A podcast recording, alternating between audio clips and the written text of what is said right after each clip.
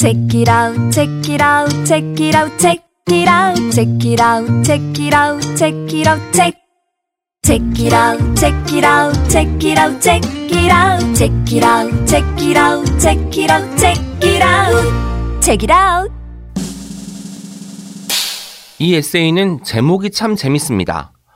고양이와 소소한 하루를 살아가는 한 남자의 생활 밀착형 에세이. 두 명은 아니지만 둘이 살아요. 어쩌다 보니 40을 넘긴 김용훈 작가는 궁상과 현실 사이를 오가는 일상을 특유의 유머러스한 필력으로 살포시 풀어놓았습니다.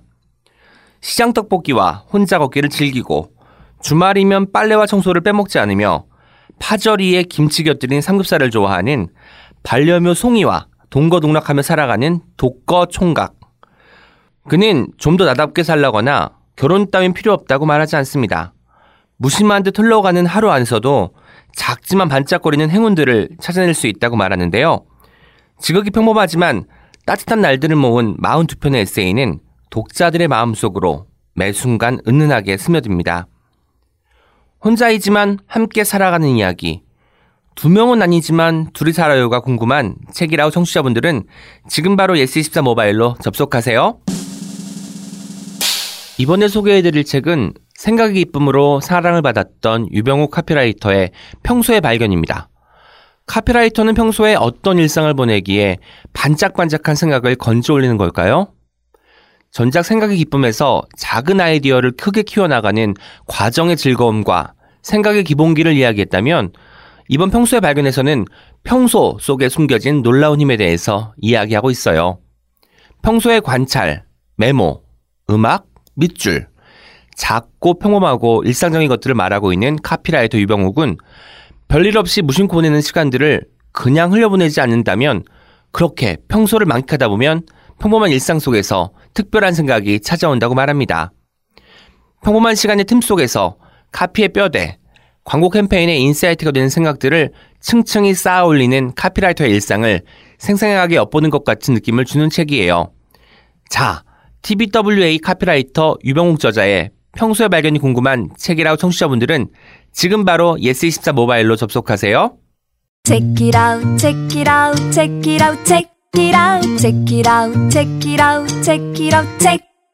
Check it out, check it out, check it out, check it out, check it out, check it out, check it out, check it out, check it out.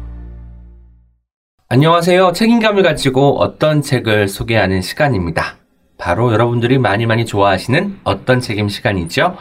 저는 불현듯이고요. 제 옆에 책임을 맡고 계신 프랑스 엄님과 어떤을 맡고 계시는 캘리님 나와 계십니다. 안녕하세요. 네, 안녕하세요. 펌입니다. 펌, 이 얘기가 웬 뚱딴지 같냐고 생각하시면 어제 업로드된 네, 김혜진 시인님 편을 들어보시면 됩니다. 네. 안녕하세요. 어떤 캘리입니다. 우리 이거 고정으로 가는 건가요? 어떤 캘리, 책임, 푸엄, 쉼표, 불현듯. 불현듯이죠. 맞습니다. 네. 아, 요즘 날씨가 조금 선선해져서 밤에 산책하기 너무 좋지 않아요? 네, 저 진짜 어제는 좀 덥긴 했는데 요새 밤 날씨는 다 정말 좋은 것 같아요. 좋아요. 그래서 그 미세먼지 농도도 낮고 해가지고 산책할 때 코도 불편한 게 없어서 자주 동네를 산책하곤 합니다. 저도. 네, 근데 여름 너무 싫어하다가 막상 이렇게 끝나나 싶고 또 서운하기도 하고 그랬어요. 저는. 그러니까 여름에 사실 할 수 있는 것들이 있잖아요. 물놀이 같은 거. 네. 사실 가을만 돼도 계곡물에 발 담그면 너무 차가운데 여름이니까 할 수 있는 것들이잖아요. 근데 그것도 못하고 전 또 어떤 걸 좋아하냐면 소소한 행복 중에 하나가 에어컨 틀어놓고 이불 속에 들어가 있는 거예요. 맞아요. 탕진잼인데 그러니까 매일매일 할 수는 없지만 이따금 가끔 나한테 이런 축복을 주고 싶다. 너무 좋잖아요. 휴식 시간을 주고 싶다 할 때는 그렇게 하곤 합니다. 조금 더 차갑게, 시원하게. 시원하게인데 약간 따뜻하기도 하면서 조금 좋은 이불이랑 이불 속에 있으면 좋아요. 이렇게 좋을 수가 없어요. 뽀송뽀송한 느낌. 맞아. 물론 전기세, 독서가 걱정이긴 하지만. 네, 선선한 날씨에는 또 독서가 제격이잖아요. 제격이죠. 네. 독서의 계절이니까. 네, 너무 서점 직원 같았나요? 네. 네. 제가 이 얘기를 꺼낸 이유는 예스24에서 독서 모임 서비스죠. 요즘에 이제 북클러버를 저희가 요즘 신청을 받고 있는데 2기를 신청 접수 중에 있어요. 그래서 뭐 김겨울 작가님이랑 정겨울 작가님이랑 같이 책을 읽고서 예, 독서 토론 같이 오프라인 모임을 하는 행사도 있고요. 직접 독서 모임을 만들어서 지원을 받는 독립 독서 모임도 모집하거든요. 그 지원이라는 거는 어제도 말씀드렸지만 그 예스 포인트도 주고 네. 공간도 대여해주고 예. 이런 것들이죠. 예, 공간은 이제 모든 참여자분들한테 제공은 안 되지만 이렇게 뭐 신청 접수 아마 지금은 초기라서 네. 대부분 되지 않을까 싶은데 저희가 중고서점이 부산에 있고 대구에 있고 서울에 있고 경기도 이렇게 있는데 총 4개 점에서 공간을 빌려주신다고 해요. 그래서 기흥점, 홍대점, 대구 반월당점, 부산, 수영점 이렇게 4곳에서 저희 책에다오 청취자분들 이렇게 따로 모임하실 때 공간에 뭐 카페하고 뭐 스터디룸 이런 거 하기 힘들잖아요. 그래서 여기 독서 모임 하면 이 무료거든요. 네. 그래서 포인트도 받고 리뷰 같은 거 독서 모임 후기를 예스24 블로그에만 써주시면 돼요. 괜찮죠? 네, 뭐 다른 뭐 계정에 올릴 때 겸사겸사해서 예스24 네. 블로그에 올리면 되는 거군요. 네, 이 북클러버 서비스를 저희 팀에서 하기 때문에 저도 어느 정도 내용을 파악하고 있으니까 너무 궁금하다 이러면 저한테 쪽지 주셔도 되고요. 네. 네, 자세한 내용이 궁금하신 분들은 BOKCLUBBER.yes24.com으로 접속하시면 됩니다. 북클러버.yes24.com입니다. 네. 오늘 어떤 책임 주제? 뭐죠, 켈리님? 한바탕 춤춘 기분이 드는 책입니다. 와, 이거 왠지 그 켈리님이 네. 선정하실 때 네. 저는 그 생각을 했어요. 예전에 우리 김원영 변호사님 나오셨을 때 춤춘 것 같은 기분이 들어요 라는 맞아요. 말씀을 하셨잖아요. 거의 책이라고 해서 때문에 하셨나? 아니면 다른 어떤 계기가 있었나요? 지난번에 네. 어떤 마음이 생긴 책 네. 소개할 때요. 그때 불현듯님께서 이선 가수 이선님의 춤이라는 노래 뮤직비디오 같이 저희 봤죠. 네. 그게 너무너무 좋아서 좋았어요. 저 진짜 몇 번을 그거를 유튜브로 보는데 네. 아 정말 그 아름다운 몸짓 그리고 동작. 개방감, 자유로움 이런 게 너무 좋은 거예요. 네. 그래서 이런 기분을 느끼게 해주는 책 갑자기 생각났어요. 잠자리에서 누워서 자기 전에 무슨 주제 하지 이러다가 갑자기 생각나서 다음날 두 분께 네. 제안을 드렸죠. 저는 몸치에 음치여서 이런 몸치까지세요? 몸치라는 것은 좀 모르겠지만 길치도 있는데 3종 세트. 삼치 재미목이 앞으로 삼치. 오마이갓. 몸치, 음치, 길치, 삼치. 오은신 삼치설. 삼치 오은 선생. 이라고 불러주시면 되겠습니다. 못 봐가지고 다음에 언제 한번 봐야겠네요. 저희가 노래방을 한 번도 같이 재밌다. 안 갔잖아요. 아니 내가 춤을 아예 못 추는 건 아닌데 어떤 말을 드러내면 은희 너는 왜 상체는 안 움직이고 하체만 움직여? 개다리 춤은 잘 추시겠어요. 약간 탭댄스 느낌으로.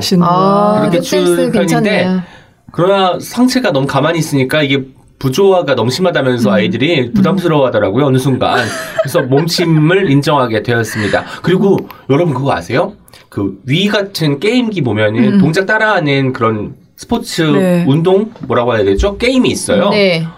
못 따라하게 있는 거야. 팔을 이쪽 내밀면서 발은 하나 뒤로 빼야 되는데 반대로 하거나 같은 쪽 팔을 뻗으면서 같은 쪽 다리를 뒤로 빼니까 자세도 이상해지고 그렇구나. 어렵다 싶어가지고 제가 몸치임을 한 10여 년 전쯤에 처음 인정하게 되었고 그러나 이 몸치임을 굳이 숨기고 살지 말자. 어차피 내 인생인데 그리고 춤출 일이 그렇게 많진 않잖아요 우리가. 저는 요즘 춤 자주 춰요 집에서. 진짜. 음악 틀어놓고. 원래 네. 남편분이랑 가끔 기분 그렇죠. 좋을 때 춤춘다고 그때 예전에 한번 말씀하신 적 있어요. 네. 근데 얼마 전에는 갑자기 좀 그냥 심심하고 그냥 보통 기분이었는데 갑자기 일어나서 춤추자 이러고 춤췄는데 기분이 너무 좋아지는 거예요. 어떤 춤을 추세요? 현대무용을 추시나요? 아니 방송 댄스인가요? 누가 볼 수는 없어요. 그래도 어떤 아주 뭐 이렇게 좀 천천한 춤인지. 몸을 막 흔드는 그냥 막춤이에요. 그래야 막춤? 기분이 좋아져요. 진짜 그냥 기분이 가라앉았을 때 너무 이렇게 약간 분위기가 이렇게 막 이렇게 하이 느낌이 아니시잖아요, 켈리님이. 제가 여기서 가시고. 너무 보고 싶다. 네, 오늘 한바탕 춤춘 기분이 드는 책. 프랑스 엄님부터 소개를 해주실까요? 네, 오늘 제가 가져온 책은. 요리는 감이요. 귀여워. 요리는 감. 감잡다 할 때 감인가요? 그렇지 않고요. 그래요? 네. 맞아요. 감 잡다 했는데 제가 바보처럼 진짜 이게 먹는 감 딴다는 의미로 네네. 하신 말씀인 줄 알고 지금 뭐지 저게 유머인가 어떻게 받아쳐야 되지 막 이랬어요. 아, 그렇군요. 네. 알겠습니다. 이게 진짜 표지에 감 부분에 그쵸? 감 색깔로 이렇게 맞아요. 중의적이네 뭔가 네, 중의적인 느낌이고 이 책이 굉장히 독특한 책인데 충남 교육청의 있는 평생교육원에서 한글 학교를 다니시는 한글을 이제 배운 할머니 분들과 또 자원봉사자분 그리고 중고등학생들이 이제 재능 기부로 일러스트 그리고 뭐 녹취 그리고 이제 구술사 이런 거를 해가지고 만든 책인데 최근에 문재인 대통령이 페이스북에 이 책 읽고 리뷰를 남겨주셔서 또 화제가 되기도 했던 책인데 저는 이렇게 이 책을 읽고서 제가 춤추거나 솔직히 그러진 않았어요. 네. 하지만 약간 뭔가 마음이 약간 덩실덩실 네. 그런 느낌이 들고 살짝 울컥하는 부분도 있었고 뭔가 이렇게 흥겨운 가슴찡한 그런 뭐 느낌도 있었고 약간 전국 노래자랑 느낌도 났어요. 그래서 가져왔어요. 전국 노래자랑 좋네요. 좋아하세요 전국 노래자랑? 그냥 가끔 보면 즐겁고 그분들 중에 저처럼 음치지만 용기가 있는 음치가 나와서 노래할 때 박수가 절로 나오더라고요. 왜냐면 저는 못하는 거기 때문에 저는 사실 무대에서 노래를 못하기 때문에 노래할 것이라고 상상을 못하거든요. 근데 그런 분들은 나가서 하시잖아요. 그쵸, 그쵸. 아, 맞아요. 정말 대단한 것 같습니다. 중요해요. 그런 게 좋아요. 네, 맞아요. 저희 아빠가 전국노래자랑 꼭 보세요. 네. 저는 사실 트로트를 아직 좋아하는 나이는 아니어서 트로트를 들으면 너무 더워가지고 더운 느낌 있잖아요. 저는 약간 시끄러운 음악 표현이 너무 재밌다. 네, 저는 약간 더운 노래 그런 거 싫어해가지고 그러니까 빠른 노래도 별로 안 좋고 시끄러운 노래, 그러니까 조용한 노래, 예, 브로콜리 너마저 같은 그런 노래만 좋죠. 듣거든요. 그래가지고 아무튼 전국 노래자랑을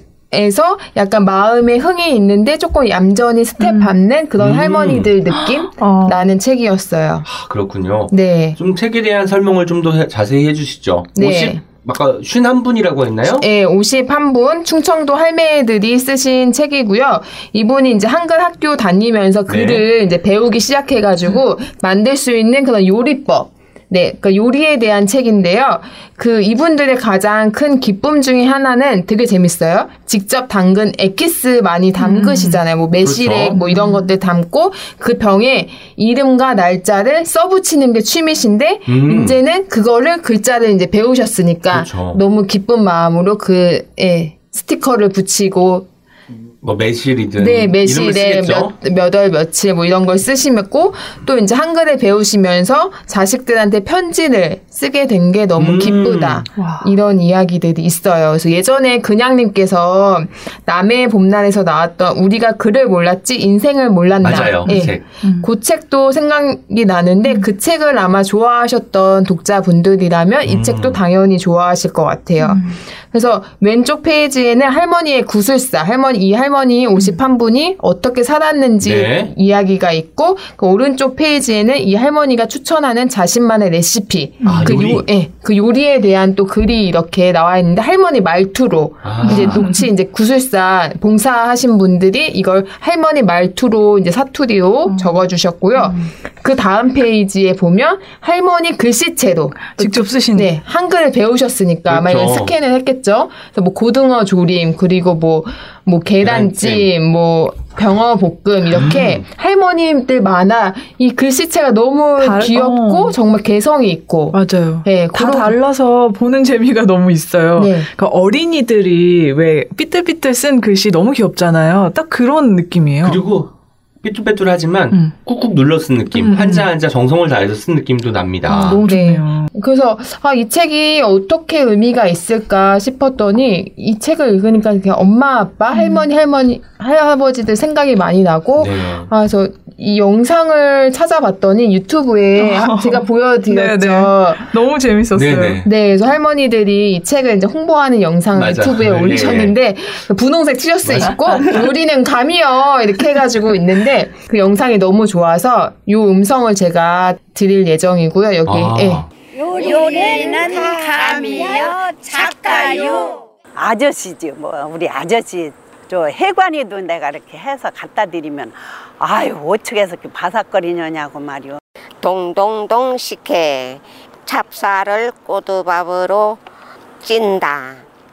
엿질금을 쳐대서 물이 맑게 깔아 앉혀놓고 고두밥을 엿질금을 전기 밥솥에 삭혀 피스방에 가지 말고 엄마 아빠 말 잘 듣고 공부 열심히 해서 꿈과 희망을 가진 훌륭한 사람이 되세요. 배우고 싶은 거 이건 꾸준히 배워갖고 어지간히 배우면 중학교도 가고 싶고 나이가 있으니까 나이도 도전하고 싶어요. 네. 다 하고 싶어요. 우리는 이제 요리는 감이요. 많이 사랑해주세요. 요즘에 젊은 분들이 꿈이 뭐예요? 그러면 귀여운 할머니가 되고 싶어요. 이런 이야기를 하시는 분들이 많잖아요. 그래서 오은 시인님은 귀여운 할머니가 되고 싶으세요? 귀여운 할아버지가 되고 싶으세요? 귀여우면 될 것 같아요. 귀여우면? 쉼표를 제가 선출하셨잖아요. 쉼표를 제가 낚아챈 이유가 귀여워서잖아요. 쉼표가. 네. 귀여운 할머니가 더 좋을 것 같아요. 그렇죠. 근데 할아버지가 되고 싶어요. 뭐 이런 얘기는 솔직히 못 들은 것 같아요. 남녀 그러니까. 불문하고. 그래서 제가 최근에 김현수 작가님이 저희 월간 채널리스트 9월호 표지 커버스토리 주인공이셔서 네. 인터뷰를 했는데 그 김현수 작가님이 여러 번 책이나 뭐 인터뷰를 통해서 나는 할머니가 되고 싶다. 이런 이야기를 많이 하셔가지고 제가 막 얘기하다가 그런데 왜 할아버지가 아니고 할머니일까요? 이렇게 질문을 드렸더니 하신 답변이 귀여운 할아버지가 되려면 스스로 밥도 하고 설거지도 하고 이런 거 할 수 있어야 되는데 내가 스스로 못하면 귀엽지는 않지 않냐. 맞는 거죠. 저는 그럼 귀여운 할아버지가 될 수도 있겠네요. 저는 요리도 할 줄 알고 청소도 그쵸, 할 줄은 알지만 안 하는 거고 네. 빨래도 하니까 네. 그러면 그래도 귀여운 할머니 할래요. 할머니. 몇 대목을 제가 소개해 볼게요. 네. 홍방자 할머니께서 써주신 글이에요. 한 가지 소원이 있다면 자식들 걱정 안 하게 몸 건강하게 살다가 떠나는 것이다. 공부하러 걸어 다녔는데 요즘은 몸이 아파서 병원에 다니기 바쁘다. 빨리 건강해져서 도서관에도 나오고 싶고 자식들에게 짐이 되고 싶지 않다. 오래 사는 것보다 건강한 게 제일이다. 그러니까 할머니들이 네. 본인 걱정을 하는 게 아니야. 자기가 아프면 자식들이 고생하니까. 에. 자식들 걱정을 하는 거잖아요. 저는 조금 마음이 아프네요. 네, 마음 본인만 아팠어요. 좀 신경을 그쵸? 썼으면 좋겠는데 그렇지 네. 않다는 게 슬픈 대목이기도 합니다. 네, 그래서 내가 아파서 자식들 고생할까 봐 네. 아프고 싶지 않다는 이런 마음들이 너무 좀 네, 다가왔고 정철고 할머니께서 또 쓰신 글이에요. 엄마같이 못 배운 사람 무시하지 말라고 늘 봉사하며 살라고 해서인지 은행에서 일하는 큰딸도 나같이 글 모르는 아줌마들의 글도 다 써주며 일한다고 한다. 애들이 어릴 때는 엄두를 못 내다가 이제야 공부를 시작했다. 맨날 잊어버려도 다시 다 가르쳐 주시는 선생님 덕분에 감사히 공부한다. 와. 너무 기회가 없었던 거죠. 그러니까 공부를 네. 하고 싶었는데 이제야 이제 깨우치고 실제로 한글을 처음 깨쳤기 때문에 이분들은 표현할 수 있는 게 이제 무궁무진한 거예요. 마치 아이들이 조잘조잘 처음 말을 시작할 때 우리가 좀 생경한 어휘인데 연결시켜서 문장을 만들잖아요. 그런 것처럼 이 할머니들도 아마 그런 가능성이 있지 않을까라는 생각을 해봤습니다. 네.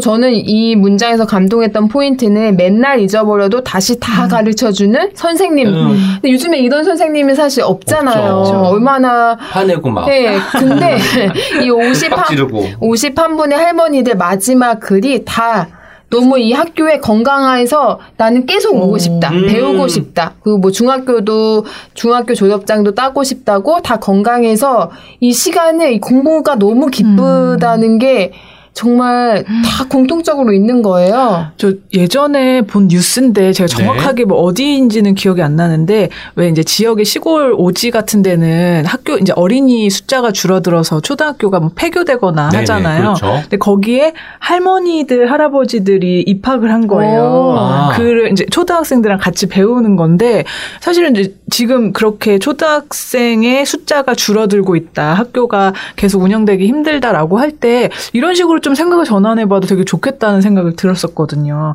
배움의 욕구는 있지만 기회는 없었던 우리 윗세대 어르신들이 계시니까 그분들을 위한 어떤 공간으로, 그쵸, 교육 공간으로 꾸미는 게 좋은 생각입니다. 네네. 그리고 이렇게 또 책 만드는 경험을 할머니들이 하신 이후에는 얼마나 또 자신감과, 네, 행복감이 크시겠어요. 저자죠 이제. 네. 그 정정희 할머니께서는 글자가 안 외워질 때는 이리저리 추리해 가며 공부도 한다. 받아쓰기를 할 때 모르면 답답하지만 수업 시간이 가는 게 늘 아쉽다. 그러시면서 이제 좋아하는 노래도 똑똑한 여자래요. 똑똑한 여자. 그래서 제가 오늘 오면서 똑똑한 여자 그 트로트 네, 그걸 들으면서 왔어요. 똑똑한 여자. 그 뜨거운 노래 잘 못 들으신 우리 포함님께서. 네, 근데 제가 막 귀로 이어폰도 안 꽂고 작게 해가지고 지하철에서 막 들으면서 왔는데. 들어보고 싶네요. 할머니들이 작사 같은 거 해서 트로트, 네, 같은 거 곡 만들어 보면 되게 좋지 않을까 그런 생각도 들었어요. 그렇군요. 그 똑똑한 여자를 개사해서 자기만의 버전을 만들어도 좋을 것 같다는 생각을 또 해봤네요. 네. 그리고 윤인자 할머니께서는 받침이 어렵지만 자꾸 읽고 쓰는 것 외에 방법이 없다. 집에서도 시간 나면 혼자서 공부한다. 글을 몰라 남한테 늘 물어보고 눈치 보며 살았는데 이제 그러지 않아서 좋다. 와, 저는 포함님께서 소개해 주시니까 저희 지난번에 최은숙 작가님 나왔을 때 생각이 납니다. 네. 구술생에서 작가이시기도 하잖아요. 그러다 보니까 거기는 할머니들의 말들을 받아 적고 그런 삶을 또 이야기해 주는데 그분들도 다 어떤 욕구가 있었단 말이에요. 맞아요. 배우고 싶었고 내 방식대로 살고 싶었고 내가 좋아하는 사람과 결혼하고 싶었고 이런 이야기들이 거기서 나왔으니까 이 책에도 아마 그런 어떤 욕망들도 있지 않을까라는 생각을 해보게 되네요. 네. 같이 연결해서, 네, 보게 돼요. 네. 이 책은 좀 갖고 있고 싶네요. 네. 맞아요. 되게 소장하고 싶은, 네, 그런. 왜냐하면 굉장히 다른 느낌의 요소들이 있어요. 요리도 있고 할머니의 과거도 있고 뭐 그런 것들이, 그림도 있고. 그리고 좋았던 것이 아까 표 3이라고 하죠. 책 뒷날개 쪽 보면은 할머니들 51분의 성함이 다 적혀 있더라고요. 그래서 그 이름을 보니까 책 어디 있죠? 표 2에 있습니다. 그 책 앞날개 안쪽 보시면 51분 할머니 성함이 다 적혀 있어서 이분들이 정말 저자구나. 이분들이 정말 이 책을 갖고 있을 때 난 책도 냈어. 한 공부해서 이렇게 생각하셔도 좋을 것 같다는 생각이 너무 드네요. 네, 그리고 마지막 장에 이 책에 도움을 주신 분들 해서 글쓰기 선생님 김기숙, 박상분, 전명수 선생님, 그리고 그림 선생님, 그리고 구술 채독하신 사서, 청소년, 봉사자, 문해교사, 그 일러스트 참여하신 할머니, 청소년분들 이렇게 다 이름이 있어서 정말 많은 분들이 작업하신 책이고 저는 이게 할머니, 할아버지한테 선물해도 되게 재밌을 것 같아요. 할머니도 이런 거 있어? 나한테 좀 알려줘. 뭐 그려줘. 내가 평생 간직할게. 뭐 이런 레시피들 받아도 너무 좋지 않을까 싶었어요. 와. 춤추는 기분이었죠? 네. 네. 이제 불현듯을 소개할 차례입니다. 제가 오늘 가지고 온 책은요. 그 얼마 전에 8월 8일이 황현선 선생님의 일주기였잖아요. 그때 이제 맞춰서 출간이 된 황현선 선생님의 트위터 모음집 내가 모르는 것이 참 많다라는 책을 가지고 왔어요. 보시다시피 책이 굉장히 두껍습니다. 트위터에 쓰신 트윗 모음이기 때문에 많기도 하고요. 물론 그 중에서도 답글이거나 리트윗 하신 것들은 빼고 묶었는데도 불구하고 이렇게 많은 분량의 트윗을 올리셨더라고요. 보시면 띠지에 트위터 아이디 SEPTUOR 1 밤이 선생이다 황현선 선생의 트윗 모음집이라고 되어 있습니다. 제가 황현선 선생님이 불문학자잖아요. 그래서 이게 불어겠다 싶어가지고 단어를 찾아봤더니 처음에 어떻게 있는지 모르겠어요. SEPTUOR 이게 뜻이 칠중주라고 해요. 7명이 이제 연주를 하는 어떤 그 단체를 말하는 거잖아요. 많은 사람들하고 항상 소통하고 싶어 했던, 그리고 화음을 만들고 싶어 했던 선생님의 어떤 태도가 이런 아이디어로 드러나지 않을까라는 생각이 들었고, 칠중주가 있으니 음악이 나온다면 거기에 맞춰서 우리가 춤을 추면 되지 않겠습니까? 좋네요. 라고 하는데, 트윗 모음집 생각하니까 트위터는 140자라는 한계가 있어요. 140자 이상의 글자를 쓸 수가 없잖아요. 그러다 보니까 뭔가 날카롭게 벼려진 말들이 많이 나오니까 그럴 땐 약간 또 탭댄스를 보는 것 같아요. 경쾌한 그 발놀림 같은 것도 보는 것 같은데 저는 정말 오히려 황현선 선생님의 그 증가가 발휘되는 부분은 선생님이 이제 한 글자 한 글자 또 눈이 별로 안 좋으셨으니까 오타가 있는지 없는지 살펴보시면서 이제 천천히 글을 쓰셨단 말이죠. 그럼 올리실 때 그 번뜩이면서도 굉장히 침착하게 사유하지 않으면 어떤 뜻인지 가늠하기 어려운 말들. 그렇다 보니까 여러 번 곱씹게 되고 시간이 지나도 생각나게 되는 그런 말들이 있더라고요. 그래서 이 책이 나온 게 참으로 축복이었다는 생각이 들어요. 개인적으로는. 그래서 이제 선생님의 말들이 늘 내 옆에 있는 것 같고 책을 읽을 때도 뭔가 눈으로 본다는 느낌보다는 이야기해주는 느낌이 들었어요. 선생님이 전 선생님 개인적으로 알기도 했지만 선생님이 은하 이렇단다 라고 이야기해주는 것 같아서 더욱더 귀가 솔깃해지는 책이었던 것 같아요. 이 책의 서문은 황현산 선생님의 아드님입니다. 황희루 님이 쓰셨는데 이 서문이 참 좋더라고요. 그래서 좀 읽어드리도록 할게요. 서문을 대신하여 황희루. 아버지가 세상을 떠난 지 1년이 되었다. 포천 지연이 작업실에는 올해도 아버지가 좋아하시던 산당화와 자귀나무꽃이 만개했다. 어머니는 당신과 같이 몇 해를 기다렸던 능소와 봉오리가 올여름에 드디어 맺혔구나 하신다. 가족들은 무슨 일이 생기면 아버지는 뭐라고 하셨을까 생각한다. 그런 순간들마다 아버지가 남기신 글들이 위안과 길잡이가 된다. 이 책은 아버지가 2014년 11월부터 2018년 6월까지 남긴 트윗의 모음이다. 조그만 스크린에서 당신이 방금 쓰신 트윗의 오타를 잡아내느라 집중하시던 아버지의 모습이 떠오른다. 아버지는 여행 중에도 트위터를 도통 놓지 못하셔서 가족들이 조금 성화를 부리기도 했다. 하지만 아버지가 아프신 후에는 트윗이 많이 올라오는 것이 되레 안심이 되곤 하였다. 아버지의 트윗들은 당신의 평소 모습과 가장 닮아있는 텍스트이다. 평소에 즐겨하던 농담들, 비상식적인 많은 것들에 대한 한탄, 주변 사람들에게 전하는 애정어린 인사, 그리고 어느 곳에서 건져올렸는지 가늠할 수 없는 은유와 이야기들이 아버지의 트위터에 모두 담겨있다. 그 문장들은 적확하고 섬세하다. 아버지는 트윗을 올리실 때도 찰칵 소리가 날 때까지 문장을 공들여 담곤 하셨다. 이게 이제 초반부의 어떤 서문의 일부인데요. 그러니까 찰칵 소리가 났다는 것은 진동으로 안 하신다는 거죠.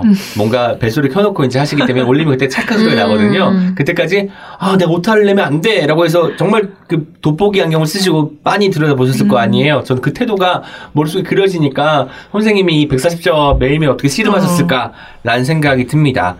그리고 이제 이 책은 아까 말씀드렸던 것처럼 2014년 11월 그 선생님께서 트위터에 가입하신 달이죠. 2014년 11월부터 2018월 6월까지 이제 트위터를 모아놓은 책이에요. 2018년? 네, 2018월이라고. 아, 2018년 6월까지의 기록을 모아놓고 있습니다. 그런데 이제 사실 어떤 것은 그냥 일상적인 말이기도 하지만 삶의 가장 중요한 부분이 또 일상이잖아요. 맞아요. 그런 것들도 읽으니까 아, 선생님이 이때는 또 이런 생활을 하고 계셨구나라는 것을 엿볼 수 있어서 참 좋았어요. 제가 그래서 몇 개를 소개해드리도록 할게요. 일단은 책이 트윗의 그 트윗 모음집이다 보니까 아이디 옆에 날짜와 시각이 정확히 기재되어 있습니다. 가령 이제 2014년 12월 29일 오후 11시 16분. 인간에게 어려운 일은 선택하고 결정하는 일이다. 독재 권력 아래에서는 선택과 결정의 고통이 면제된다. 어떤 가혹한 일이라도 시키는 대로 하면서 사람들은 자기가 옳은 일을 하고 있다고 믿게 된다. 자진해서 노예가 된 사람보다 더 행복한 사람도 드물다. 이런 문장을 보면은 이런 생각이 든 거예요. 그럼 자진해서 노예가 되라는 말이야? 그게 아니잖아요. 여러 번 읽게 되는 문장들이 남아있기 때문에 이게 책으로 묶였을 때 우리가 들여다보고 생각할 수 있는 여유를 가질 수 있다는 생각이 들어서 아 정말 이런 문장들이 참 많더라고요. 저는 또 처음에는 순차적으로 읽기 시작하다가 아무 페이지나 펼쳐서 읽기 시작했어요. 왜냐면 우리가 살다가 하는 말들이 물론 그 정확한 타이밍도 중요하지만 그냥의 나라의 일상의 어떤 기록이잖아요. 그래서 그런 것들을 읽으면서 선생님이 이때는 이런 이야기를 하시구나라는 생각이 들었습니다. 2015년 7월 30일에는 이런 말씀을 하셨어요. 농담은 무심하게 기계적으로 행동하다가 악의 허방을 딛는 식의 구성이 많다. 함정에 빠지는 것이 농담하는 사람 자신일 때만 사람들을 긴장해서 풀어줄 수 있다.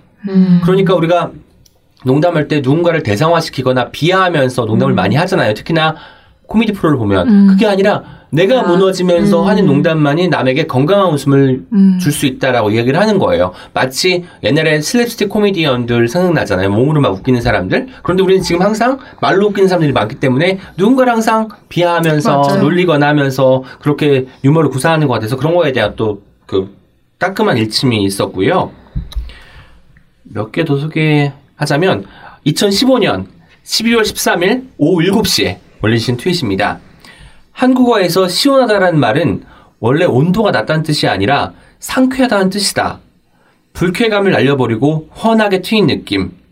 시원하다가 특히 음식에 적용될 때는 그 내용을 짐작하기가 매우 어려워서 한국 사람만 그 감을 잡을 수 있다. 맞잖아요. 우리가 뜨거운 국물 먹어도 아우 시원해 라고 하는데 맞아요. 이거 사실 외국인들한테도 설명하기가 좀 어렵잖아요. 그러니까 이때 시원하다는 그 상쾌하다에 가까운 뜻이다라는 것들을 말씀해 주시면서 읽다 보면 고개가 절로 끄덕이시더라고요. 이게 2015년 12월 13일 트윗인데 2017년 6월 17일 그러니까 1년 반이 지나고 나서 또 이런 트윗을 올리셨습니다. 언젠가도 쓴 것 같은데 시원하다는 원래 온도가 낮다는 뜻이 아니라 상쾌하다는 뜻이다. 등골이 시원해지는 공포영화의 계절이라는 글을 보고 하는 말이다. 싸늘한 것이 항상 시원한 것은 아니다.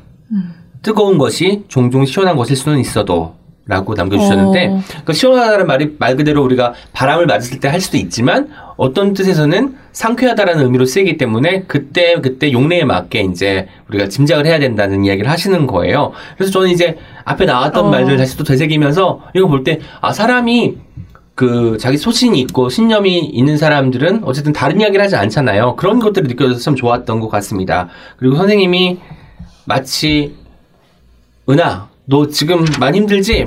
하지만 울면 안 돼 라고 말씀해 주시는 것 같아서 더 좋았습니다. 제가 가장 좋아하는 구절 중에 하나입니다. 2016년 12월 31일 오전 6시 44분에 올린 트윗입니다. 늙어서 좋은 점이라고 해야 하나? 젊었을 때 가진 물건이 보이지 않으면 잃어버렸거나 도둑맞은 것이다. 늙어서 물건이 보이지 않으면 어디에 곱게 놓아둔 것이다. 젊을 때는 막 숨겨두거나 잃어버리거나 도둑맞았는데 나중에 나이 들어서는 정말 귀중한 물건들은 내가 좋아하는 공간, 나만의 은밀한 공간에 모셔둘 거 아닙니까? 갖다 내가 못 찾는 거예요? 그래서 못 찾는 거죠. 그러니까 그걸 잃어버린 건 아니니까 안심해도 되는데 없어지진 않았으니까. 하지만 어디에 있는지 기억하지 못할 뿐이죠. 이런 문장들 속에서는 어떤 해안도 있지만 유머를 늘 잃지 않았다는 점에서 저한테는 늘 반짝이는 선생님이었던 것 같아요. 제가 8월 8일에 추도식에 참가하고 문인 대표로 선생님과의 어떤 일화 같은 것을 소개하는 일을 그날 당일에 했습니다. 그때 읽어드렸던 글이 있는데 제가 뒷부분만 살짝 읽어드리도록 할게요. 이때 사실 제가 원고를 출력해서 가지고 갔는데 잃어버린 거예요. 물론 그 안에 어딘가 있는데 찾을 수가 없는 거죠. 그래서 이제 예전에 썼던 글들을 읽으면서 원래 썼던 글에 덧붙였던 글을 떠올리면서 이제 이야기를 했어요. 즉흥적으로. 그러다 보니까 제가 이제 못했던 이야기 중에 하나가 있는데 말씀을 드릴 게 두 가지가 있습니다. 제가 추도식 때는 못했지만 선생님이 이런 말씀을 하신 적이 있습니다. 우리 일본 애니메이션 중에 만화 중에 짱구는 못 말려라는 만화가 있죠. 선생님이 저한테 야 짱구는 말려도 너는 못 말리겠다 라고 하신 적이 있었고요. 제가 워낙 까부니까 저한테 이제 장난삼아 협박조로 이런 말씀을 하신 적이 있어요. 은하 너 내가 얼마나 무서운 사람인지 아냐? 선생님 뭐가요? 라고 했더니 선생님이 이러셨어요. 내가 대한민국 3대 무시무시한 단체에 가입되어 있다. 사실 가입되어 있는 건 아닌데 말씀하신 거예요. 그런데 다섯 명 연결이 되어 있습니다. 선생님 뭔데요? 해병대 전우회, 고대 동문회, 호남 향후회. 그래서 선생님이 호남 출신이시고 고대에 나오셨고 해병대 출신이시거든요. 그러다 보니까 이제 어쨌든 이게 틀린 말은 아닌데 저는 당시에 20대 초반이었나 중반이었나 그래서 선생님 그게 왜 무서워요? 저는 모르겠는데요 라고 했던 기억이 있습니다. 근데 뒤늦게 돌이켜서 생각해보니까 선생님이 그 말씀을 하시면서도 환하게 웃고 계셨어요. 뭔가 저한테 귀엽다. 무서운 것과는 좀 멀리 떨어져 있는 사람처럼 제가 느껴졌던 모양입니다. 제가 길게 썼지만 마지막 부분만 읽겠습니다. 마지막으로 2017년 11월 23일에 선생님이 트위터에 올린 문장들을 옮겨 적는다. 예술이 지향하는 이상 가운데 하나는 아름다우면서 쓸모없는 것이 되는 것이다. 그런데 오해하지 말 것은 이 쓸모없다는 것은 지금은 쓸모가 없다는 말이다. 그것의 쓸모를 찾아내는 것이 문화의 발전이기도 하다. 지금은 쓸모가 없는 문학을 들여다보며 두고두고 곱씹을 수 있는 동시에 내내 쓸모가 있을 거를 쓰신 선생님을 생각한다. 밤부터 작업을 시작해 아침 여기에 잠들 수 있었던 선생님. 그 무수한 밤들을 헤아려 본다. 아득하다. 나는 매일 밤 선생님을 만난다. 밤이 선생이고 밤은 선생님을 부른다. 그리하여 어떤 시간은 흐르면서 고인다. 매일 기억하기 때문이다. 이렇게 이제 마무리를 지었었는데, 선생님을 기억하는 여러 가지 방식이 있겠죠. 그런데 저는 선생님의 책들을 다시 읽으면서, 아, 선생님이 학자로서, 선생님으로서, 그리고 어른으로서 어떤 이야기를 하셨는지 귀 기울이는 게 지금 제가 제자리에서 할 수 있는 가장 그럴듯한 기억하는 방식 같아서 그렇게 매일매일 선생님 기억하면서 보내고 있고요. 이 책을 제가 이 주제에 가지고 온 이유는 한바탕 춤춘 기분이라고 저희가 이제 주제를 정했잖아요. 춤 중에서 왈츠라는 춤이 있습니다. 4분의 3박자 춤인데 그 생각해보면은 왈츠는 약간 빠른 곡이긴 해요. 경쾌한 곡이긴 한데 굉장히 우아합니다. 이 우아함과 경쾌함을 다 가지고 있는 책이 이 책이 아닐까 싶어가지고 이 책을 다 읽고 나면 선생님과 그리고 여기 7중조인 그 SEPTUOR이라는 아이디와 함께 이 음악에 발맞춰서 같이 왈츠를 쓸 것 같은 왈츠를 춘 것 같은 기분이 들지 않을까 싶어서 이 책을 가지고 왔습니다. 한바탕 왈츠를 춰보아요. 그 책 저는 제목이 너무 좋아가지고 그냥 제목만 읽어도 뭔가 배운 느낌이 들었어요. 네, 제목이 네. 내가 모르는 것이 참 많다잖아요. 네. 선생님이 젊은 사람들과 그리고 트위터에서 사람들과 소통을 할 수 있었던 가장 큰 이유 중에 하나는 그렇게 많이 공부하시고 아시는 분이 스스로 잘 모른다고 생각을 하셨기 때문에 가능했던 것 같아요. 네. 그래서 제가 이제 어떤 이야기를 하면 선생님이 네 말도 일리가 있구나 라는 말씀을 많이 하셨습니다. 보통은 고집을 안 꺾으시잖아요. 그쵸. 어른들은.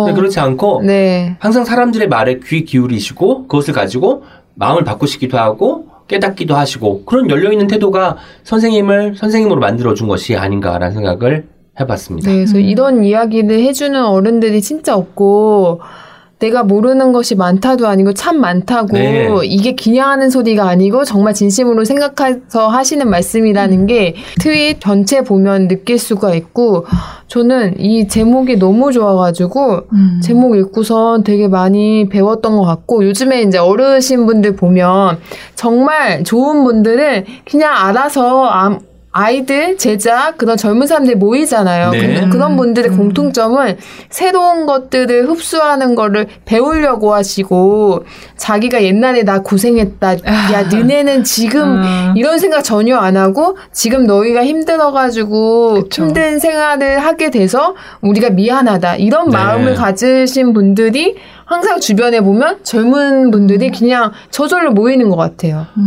그 요리는 감이여라는 책이 이제 할머니들이 이제 한글을 배우고 쓴 책이잖아요. 황 선생님 트윗 중에 이런 게 있었어요. 제가 정확한 그 문장은 기억하지 못하는데 우리가 상투적인 문장을 경계해야 한다고 할 때 상투적인 문장이 일반인들이 매일매일 쓰는 말들이 이제 나오는 건데 가령 말을 처음 배운 사람, 외국인이 한국어를 습득하거나 할머니 할아버지가 뒤늦게 한국 공부를 해서 습득한 지식은 늘 상투적인 문장을 쓸 수가 없는 상황이래요. 왜냐면 새로운 걸 쓰게 그렇죠. 되니까 네. 그러니까 그런 이야기를 하시면서 또 그 할머니 할아버지들은 이야기를 하셨고요. 선생님 트윗 중에도 기억 남는 것 중에 하나는 이거예요. 우리가 요즘 이제 어르신들도 그 카카오톡을 많이 쓰시니까 아침마다 좋은 글, 좋은 사진 이런 거 공유하잖아요. 이걸 보시면서 어떤 공유는 폭력이다 라고 하시기도 했습니다. 그래서 굉장히 좀 날카로우면서 네. 유머러스한 그런 문장들을 쓰셨기 때문에 네. 이 책을 앞으로도 저희가 두고두고 읽으면서 왈츠를 계속해서 네. 쳐나가고 몸치에서 탈출하는 것으로 제가 이제 목표를 세우기도 했습니다. 앞부분에서 읽어주신 그 아드님? 예, 황희루 아드님. 네네네. 글 중에서 무슨 일이 있을 때 우리 가족끼리 아버지는 뭐라고 했을까라고 생각해본다고 하셨잖아요. 네네. 근데 이 책 약간 어떤 말 사전처럼 네. 이렇게 뒤져보는 뒤적뒤적 네. 하면서 계속 보는 그런 책이 될 것 같아요. 실제로 아사님이 단어에 대한 관심도 많아가지고 어떤 단어의 뭐 어원이나 용례 이런 거 쓰시면서 실제로 우리가 사전에 이렇게 등재되어 있지만 사용할 때는 이런 의미가 아니다라고 하신 것도 있어서 제가 읽으면서 많이 좀 도움을 받기도 했었습니다.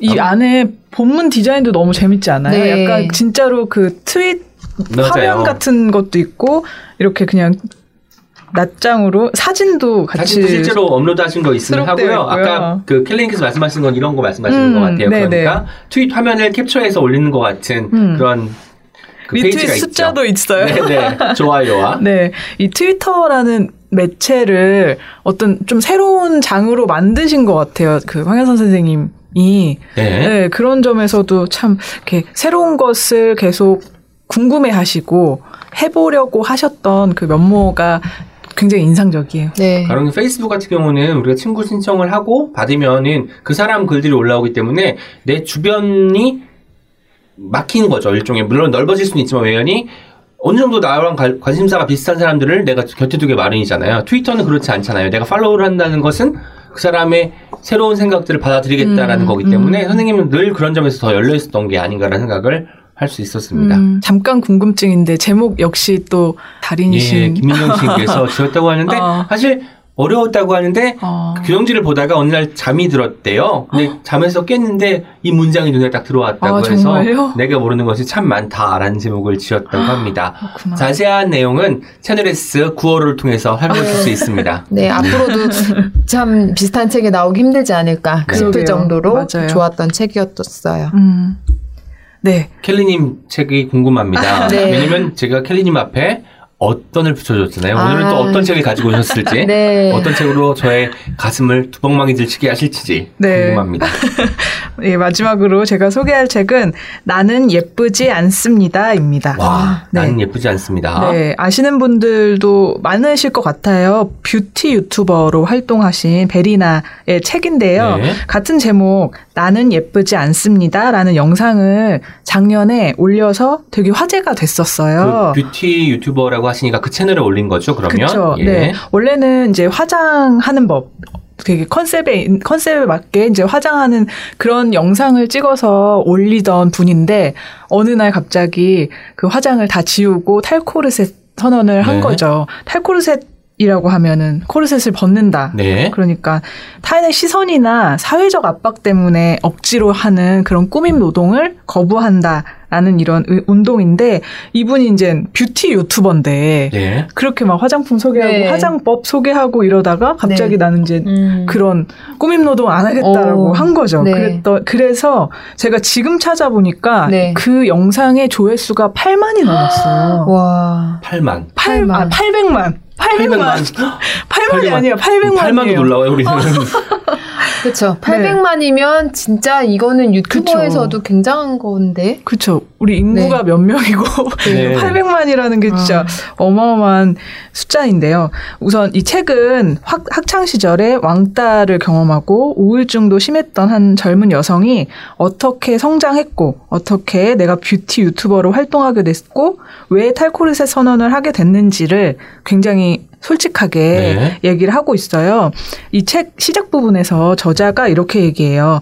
어쩌면 과장된 경험담이라고 생각할 수 있다. 하지만 그 일은 다행히 본인이 겪지 않았을 뿐 누군가는 반드시 겪는 일이다라고 했거든요. 그럴 만한 게 이 책에 이제 적힌 본인의 경험들이 진짜 보면은 너무 좀 놀라운 것들이 많아요. 이게 제가 하는 것도 조금 조심스럽긴 한데 가령 이제 이런 거죠. 초등학교 때 이제 새 학년에 올라가잖아요. 네. 그러면 이제 그 올라가는 날 이제 못된 남학생들이 막 주변에 온 거예요. 네, 와서 야, 너 몇 반이야? 그래서 이제 내가 몇 반이라고 대답하면 어떤 애는 이제 같은 반 된 애는 대놓고 진짜 싫어하고 같은 반이 아닌 애는 아싸 막 이러면서 이제 엄청 좋아. 그 앞에다 두고 그랬다는 거죠. 너무하다. 네. 그리고 신체 검사를 할 때 느끼는 그 수치심은 뭐 굳이 말할 필요도 없을 것 같은데 한 번은 이런 적도 있었대요. 그냥 길을 가는데 처음 본 사람이 다가와서 살 좀 빼 이러고 갔대요. 아, 말도 안 돼. 처음 본 사람이? 근데 이제 이 저자가 어렸을 때부터 이제 어렸을 때 병이 있어서 수술을 한 이후에 특히 이제 체중이 많이 불었고 뭐 그냥 여기 책에 나온 표현으로는 자기는 이제 어렸을 때부터 뚱뚱하고 못생긴 아이였다. 근데 그 외모의 그 조건 때문에 워낙 괴롭힘을 많이 당했던 거예요.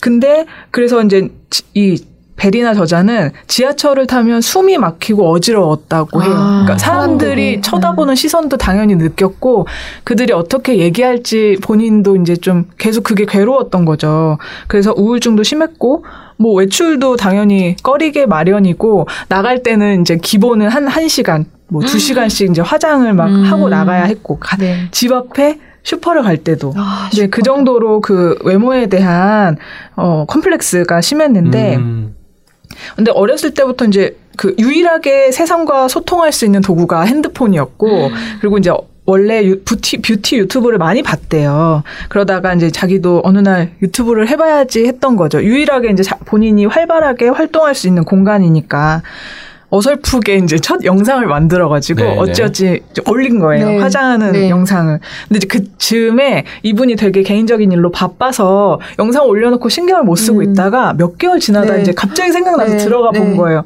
갔더니 악플이 진짜 대망진창이었던 거죠. 거기가. 네네.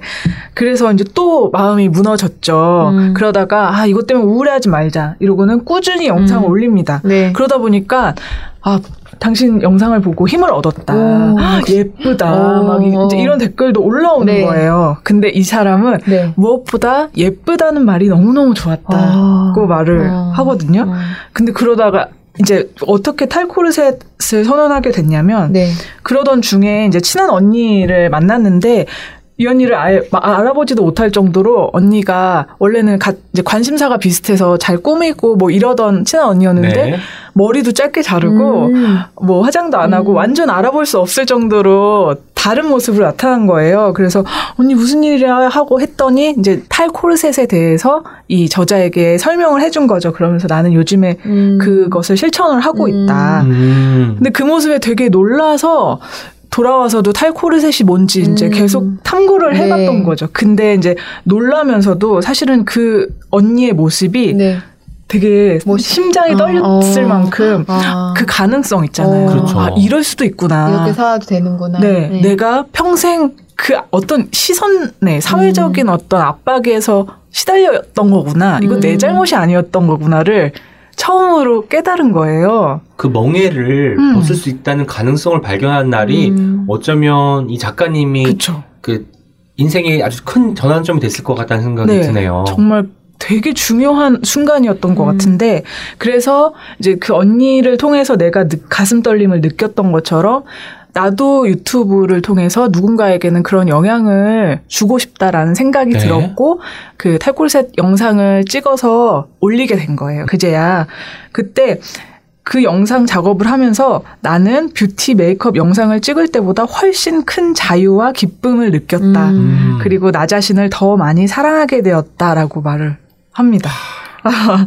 되게 그러니까 타인의 외모를 과연 말할 수 있는 주제인가? 이런 생각이 들어요. 그러니까 요즘에는 외모로, 그러니까 칭찬이어도 외모에 그쵸. 대한 칭찬 안 네. 하자는 게 요즘에 이제 문화가 됐잖아요. 네. 네. 그러니까 그래도 아직까지도 하죠. 기성세분들은 하시잖아요. 그게 그쵸. 칭찬이라고 생각하고. 네. 그러니까 그쵸. 여기 안에도 책 내용 중에도 굉장히 인상적인 부분이 있는데 이 저자분이 이제 중학생 때를 캐나다에서 유학을 한 거예요. 네. 그래서 이제 그 초등학교 때는 또 이제 워낙 왕따 당하고 자신감도 없었고 했는데 캐나다를 갔는데 네. 너무 아무도 외모에 대해서 편견이 없고 네. 그리고 내가 뭐 뚱뚱하다고 해서 나랑 안 놀려고 하지도 않고 이러니까 이제 본인이 성격도 막 바뀌고 그러다가 이런 에피소드가 있어요. 이제 어떤 친구한테 본인이 너 참 예쁘다라고 했는데 그 친구가 되게 당황하면서 좀 불쾌해하더라는 거예요. 그러니까 예쁘다는 말도 무례한 거죠. 평가잖아요. 그렇죠. 내가 내가 칭찬이어도 그렇죠.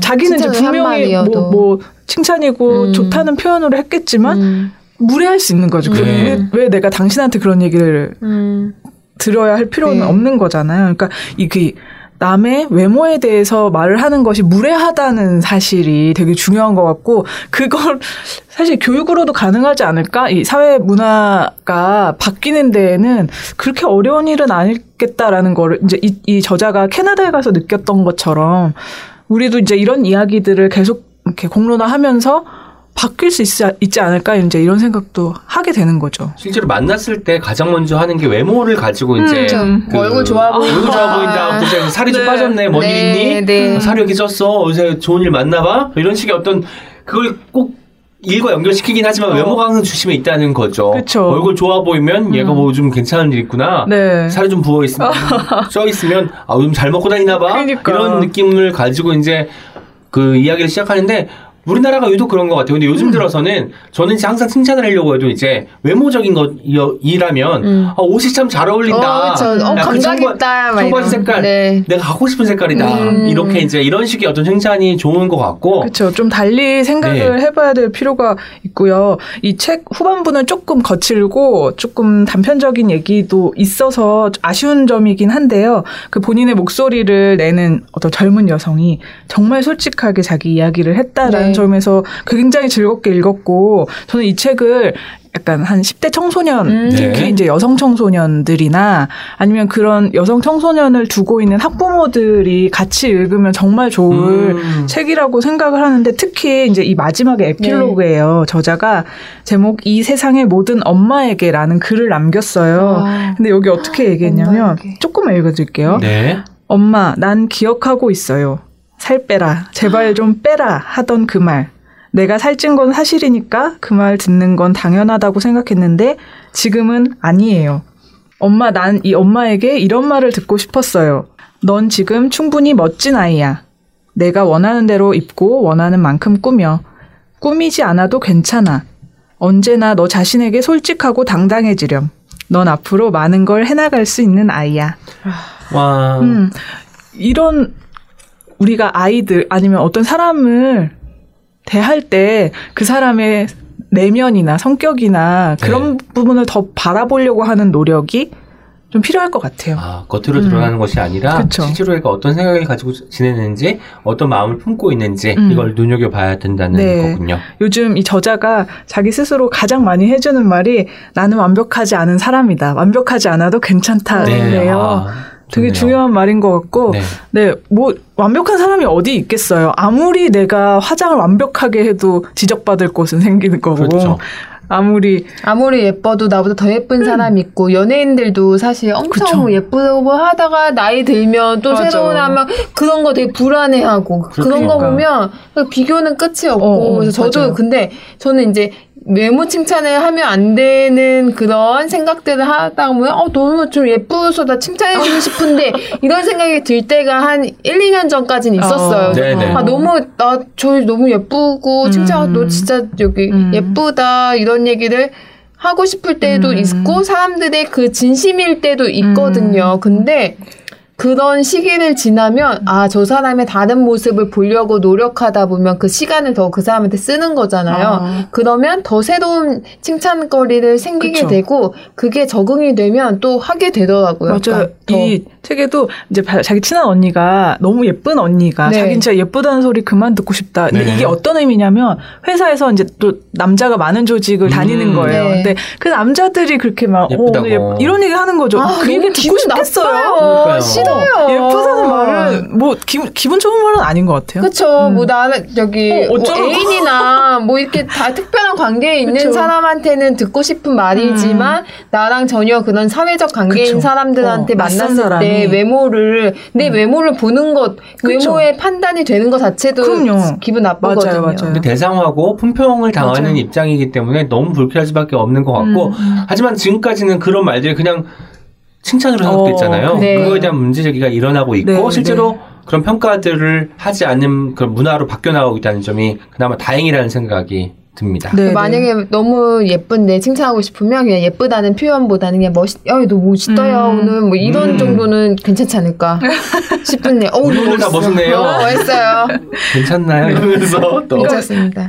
탈코르셋이라는 것이 그냥 무조건 화장을 안 하거나 막 머리를 짧게 자르거나 뭐 그게 아니라 그러니까 저는 그냥 외모에 대한 어떤 생각을 그냥 배제해버리는 것이라고. 감각을 버리는 것. 네. 그게 중요한 것 같아요. 그래서 누가 화장을 진하게 하고 화려하게 꾸몄다고 하더라도 그건 그 사람의 선택인 그쵸. 거고 누가 화장을 전혀 안 하고 다니더라도 그건 그쵸, 그 사람의 그쵸. 선택인 거고 네. 우리가 사회에 만난 어떤 공적인 자리에서 그냥 단정한 모습이면 뭐 문제가 될 게 전혀 없고 그런 생각을 그쵸. 좀 더 많이 했으면 좋겠어요. 중요한 것 같아요. 네. 네. 그래서 요새 인스타그램 같은 데도 OOTD라는 해시태그가 많이 붙어 있어요. 해시태그 OOTD Outfit of the Day 오늘 입은 옷을 올리는 거예요. 이게 몇백만 개의 포스트가 있습니다. 사람들은 이제 옷을 그냥 보여주는 거지 내 얼굴이 얼마나 예쁘고 잘생기고 개성이 넘치는지가 아니에요. 내가 표현할 수 있는 수단이 이렇게 많다는 거죠. 근데 그런 걸 보면 사람들이 와 이렇게 멋있게 입고 다니다니 멋지네 라고 생각할 수 있잖아요. 네. 옛날에는 그냥 얼굴을 때문에 지금 바뀐 것 같습니다. 그리고 다시 한번 말하자면 그것조차도 본인의 선택, 본인의 즐거움에 네. 의해서 그쵸. 하면은 또 좋은 거고 그쵸. 그거를 뭐 강요하거나 그럴 필요는 전혀 그럼요. 없고 내가 하기 싫으면 안 해도 되는 거고 네. 정말 좀 그런 개인의 선택과 자유가 좀 더 지지되었으면 좋겠습니다. 네. 나로 사는 이야기죠. 네. 그러니까 맞아요. 오늘은 제가 사실 원래 올 때 우리가 춤춘 기분이 드는 책이니까 춤의 장르로 하려고 하다가 그렇게 하면 좀 재미가 없을 것 같아서 이런 생각을 해봤습니다. 오늘은 할머니들이 자발적으로 추는 신명나는 춤 140자로 머리와 가슴을 울리는 춤 거울을 보며 나를 사랑하는 춤, 이 세 가지 춤을 만난 날이 아닌가 싶습니다. 오늘도 어김없이 멋진 책 가져와 주신 켈리님과 프랑스 엄님 고맙습니다. 저희는 2주 뒤에 또 만나요. 안녕! Check it out, check it out, check it out, check it out, check it out, check it out, check it out, check it out, check it out, check it out, check it out, check it out, check it out, check it out, check it out, check it out, check it out.